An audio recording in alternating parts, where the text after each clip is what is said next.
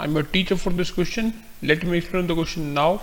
If m times the mth term is equal to n times the nth term of an AP, prove that m plus nth term of an AP is zero. Okay, so वो क्या given क्या question के अंदर सबसे पहले कि m times the mth term is equal to n times the nth term मतलब given is m times the mth term is equal to n times the nth term okay and we know that कि m term of an AP क्या होगी a plus m minus one d and nth term क्या होगी a plus n minus one d right so यहाँ से क्या मिल जाएगा हमको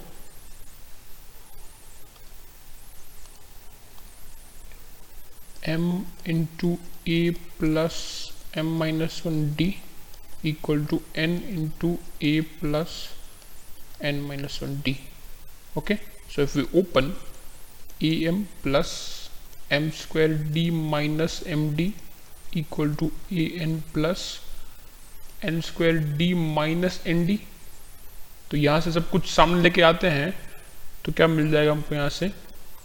A m minus a n plus m square d minus n square d and plus nd minus md equal to 0 if we take a common then we'll get m minus n.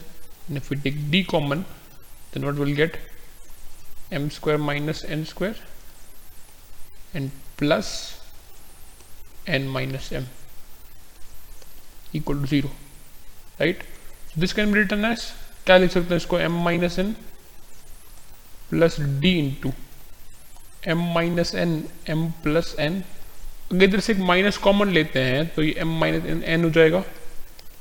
Equal to zero अब पूरे में से अगर M minus N common लिया तो अंदर क्या बचेगा हमारे पास? A plus d into m plus n minus one equal to zero and now we know that if you write अगर हम लोग लिखते हैं, क्या लिखते हैं?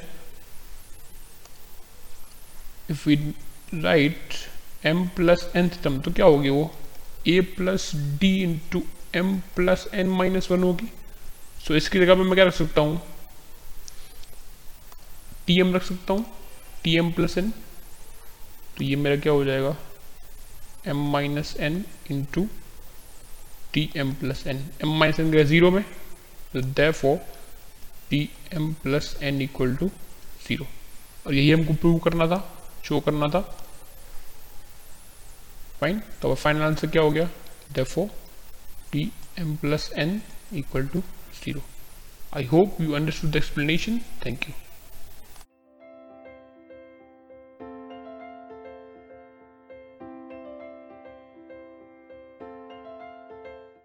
this podcast is brought you by Hub Hopper शिक्षा अभियान अगर आपको ये पॉडकास्ट पसंद आया तो प्लीज़ लाइक शेयर और सब्सक्राइब करें और वीडियो क्लासेस के लिए शिक्षा अभियान के यूट्यूब चैनल पर जाएँ।